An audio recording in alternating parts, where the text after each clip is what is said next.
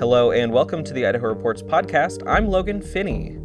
Joining me this week is Daniel Strawn, who is a professor of environmental soil chemistry at the University of Idaho, to discuss some research that he worked on uh, regarding phosphorus absorption in nutrient enhanced biochar. Uh, Professor Strawn, thanks for joining us. Hi, thank you for having me. Uh, so, nutrient enhanced biochar sounds very sciencey and technical. So, um, you're the one who did the research here, and I'm not. Can you give us a layman's understanding of, of what the science is here and what research uh, you were part of? Sure. So, this research project is um, this this one paper that just came out. It's a product of a collaborative effort between several investigators. Um, the, uh, myself and another PI, Greg Moeller, have been working on using biochar to recover phosphorus and nitrogen, which are major plant nutrients, um, and uh, recover it from wastewater and reuse it in agriculture um, as plant nutrients. And so um, we developed a technology uh, of using this biochar. So let me explain real quick what biochar is. Biochar is a essentially uh, the in a very layman's term it's it's just like the charcoal you use in your barbecue. And now there are differences um, uh, but it's very similar. Um, so this biochar is produced from waste biomass another probably uh, technical term but you can think of waste biomass as agricultural residue. For example when you harvest wheat um, that we only use the grain and the stalks and everything else are left over. Well you can pyrolyze that and create this charcoal, what we call biochar. Um, it's also produced from forest biomass. And biomass is something that folks might be familiar with in um, the clean energy space, right? It's meant to be sort of an, an energy production that's not relying on fossil fuels. Right. So, uh, yeah, that's a good point. The um, so take for example, a lot of the biochar we're using now, the what we call the feedstock or the or the in, main ingredient is actually forest biomass. So that perhaps a beetle kill or where a forest fire went through and there's a lot of um, law, trees that have died, they'll harvest those, and that's what we call biomass. And then so you can use that to produce energy actually in the pyrolysis, and then and a, which is essentially heating up that biomass in the absence of oxygen, and it'll produce a biofuel. And so that's what you're referring to. And then, as a byproduct of that biofuel production, is the biochar or charcoal. Um, and so we're we're taking that biochar and we found that it's very reactive. It'll sequester, um, absorb um, uh, uh, chemicals from solutions. And so we developed a uh, process that we can use this biochar to treat wastewater, or such as municipal wastewater, um, agricultural uh, drainage, uh, uh food processing um, uh, water, or uh, for example, right now we have a, a, a, pilot trial going on at a dairy to treat that wastewater, dairy wastewater. And what we're trying to do is use this biochar and um, if we can, you know, wastewater has a lot of nutrients in it, uh, phosphorus and nitrogen. That's what causes algae growth in, in um, streams and lakes.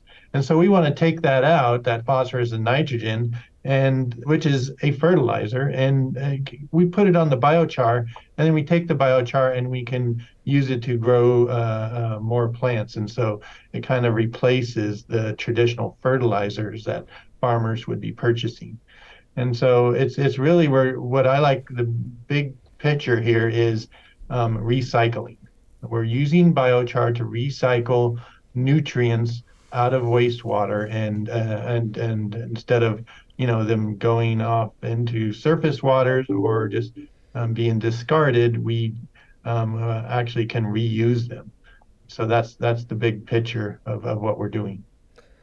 Yeah, it's it seemed to me like there's kind of two ends of this process. There's using the biochar almost like a sponge to soak up the minerals where they would be discarded, and then you can actually use that in fertilizer. Is that is, is that the right understanding? Exactly. Yes. Perfect. So, and it's it's really um, what's really neat about it is a, a lot of um, you know in the agriculture and in soil science um, there's a lot of people really interested in adding biochar to soils could improve soil health.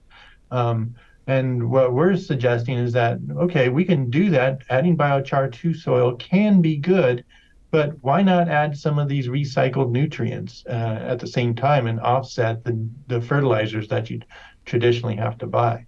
And so, a major, uh, in, in addition to increasing soil health, it also sequesters carbon. So, biochar, when you add it into soil, it can last for 100 to 1,000 years. Um, so that carbon is is essentially in that soil, um, and it reduces the overall um, uh, carbon loading to the atmosphere by, or offsets it, I should say, uh, by adding the carbon to the soil. And in terms of soaking up these or capturing these minerals like phosphorus um, and nitrogen in wastewater plants, that has environmental benefits as well, too, uh, doesn't it? Like personally, I've done some reporting and coverage of in the Lake Coeur d'Alene Basin. They're working very, very hard, and the state has invested a lot of money in um, preventing phosphorus loading into the lake for um, some environmental concerns from historical mining up there. And of course, phosphorus causes algae blooms all over the country. So is is this yeah. also in environmental um, technology possibly? Yes, exactly. It's it's I think what was really neat about this project is we really tick off a lot of boxes. I mean, we're capturing carbon, we're recycling nutrients, and we're cleaning water. Um, with the technology, we incorporated biochar in a water treatment technology. Um, the, that uh, technology, and we actually have a patent for that. Um, and uh, we can, with this technology, we can essentially reduce phosphorus down to, I mean, below detection level. Um, and so that's great because otherwise, the a lot of wastewater plants are and, agriculture industries they are emitting phosphorus and nitrogen um, into surface and groundwaters. And like you said, it it creates a big problem in promoting uh, uh, algae growth. And you we've heard, may have heard of things like harmful algae blooms, HABs, and so all that's bad, and it's caused it's in freshwaters and estuaries, um, in in in, uh, in the the uh, big anoxic zone in the Gulf of Mexico. It's all caused by excess nutrient loading, and so this technology has the potential to be part of the solution for capturing those nutrients and keeping them out of out of the water. And so, like you referenced, um, the University of Idaho now holds a patent for this biochar water treatment process that you worked on. Um, you also worked with researchers from Washington State University and the University of Saskatchewan, is that right? Yeah, that's correct. Um, Manuel Garcia Perez and uh, uh, Derek um, Peak uh, are professors uh, at the, those universities. Um, and uh, they were instrumental in uh, moving this project forward. Um, you know, like all all research is usually done by a collaboration. Um, so it was really good to work with them. Manuel Garcia Perez is a professor at Washington State University.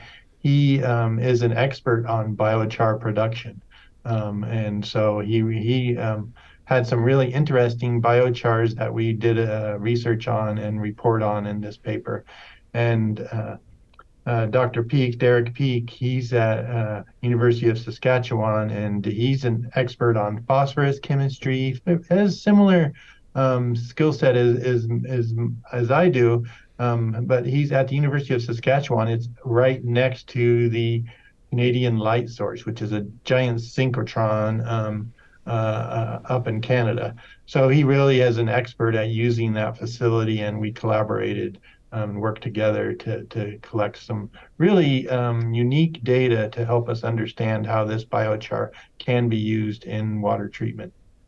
Yeah, tell us a little bit more about the Canadian Light Source, that uh, giant synchrotron. Tell tell us, yeah. um, not too technical, but yeah. but tell me, um, what is this facility and what did it specifically allow you to to look at here? Sure, right. So um, a synchrotron is essentially uh, imagine something of a big circle the size of perhaps a football field, diameter of a football field, um, and it's got a, a, ring on the outside, and essentially photons and uh, go around this ring, and as they're bent around the ring, they emit X-rays. And so an X-ray is is essentially what we call the light source. Um, and so uh, these synchrotrons can produce really bright X-rays. I mean, on uh, I can't remember off the top of my head, but on the order of uh, uh, hundred thousand to a million times uh, brighter than the X-ray that you go to the doctor to get your uh, to get X-rays with. So they're really bright, and so we can put this we put this biochar in front of those X-rays, and it gives us uh, um, some information about what the biochar and the phosphorus how they're interacting, and so it's a very advanced technique. These are these facilities are you know hundreds of millions of dollars to build and, and operate. Um, and so they're really um, uh, they're very powerful, and it's really um, a great opportunity to work at them. There, it's very competitive to get time at them. So we were very fortunate because um, there's a lot of scientists that want to access them, so they have to limit the availability. And so we were we were really fortunate to use.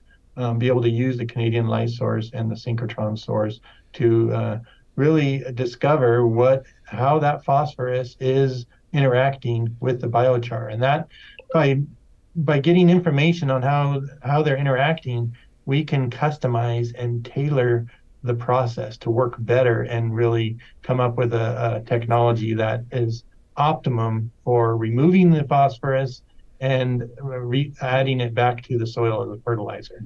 And so that's what we did with the Canadian light source. Very cool. So now that you've published this paper about the research you did with Canadian Light Source, um, what are the next steps for you in this research? Yeah, so this paper was uh, uh, in my field. I would say it was a little bit on the the uh, fundamental side, discovery side of of the this um, research. So then the next step is to try to move it a little bit more towards the applied side. So we now that we've discovered how the biochar and phosphorus interact, we can, like I said, we can customize the process and we want to test it in growing plants. And so we're right right now, even today, we have a pilot scale process um, at a dairy. We're recovering dairy nutrients on the biochar, and then we're going to take that biochar and we're going to do a, a field trial on a crop um, in southern Idaho um, and see how it works for growing plants um, as a so the biochar, like I said, it'll improve the soil health, and now we're providing uh, nitrogen and phosphorus into the soil, so it'll replace some of the fer- uh, tr- conventional fertilizers that farmers will put on. Um, and so that's really what what's the, the next step is for us is to see how how it's going to work as as a soil amendment and plant growth um, uh, nutrient supply. All right. Well, this is a very cool intersection of agriculture and science and academic research. Is there anything else that you think our audience should know uh, about this project that you're working on? Well, I think, uh, you know, like I said, we've been fortunate to have a group of collaborators. The research is supported by the USDA and EPA from competitive grants. Um, the EPA is interested in producing clean water and preventing nutrients from causing algae blooms, so they liked our technology. And the USDA is interested in making more sustainable, in this case, dairies, um, so that, uh, you know, the nutrient cycle can be essentially um, uh, re- recycled and uh, actually uh, capture those nutrients instead of wasting them. So we're really fortunate to have that support uh, for the research. All right. Daniel Strawn, Professor of Environmental Soil Chemistry at the University of Idaho, thanks for joining us this week. Yeah, thanks for having me, Logan.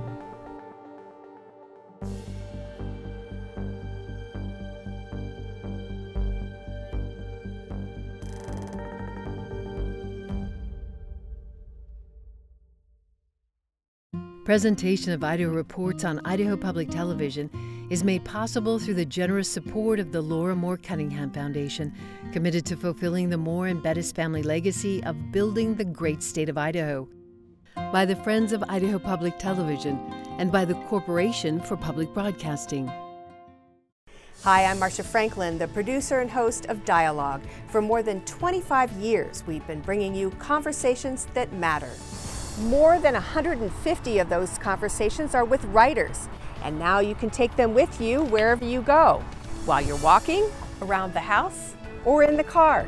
Just search for Dialogue with Marcia Franklin on Apple Podcasts and other podcast platforms, and remember to subscribe so that new shows download automatically. Enjoy.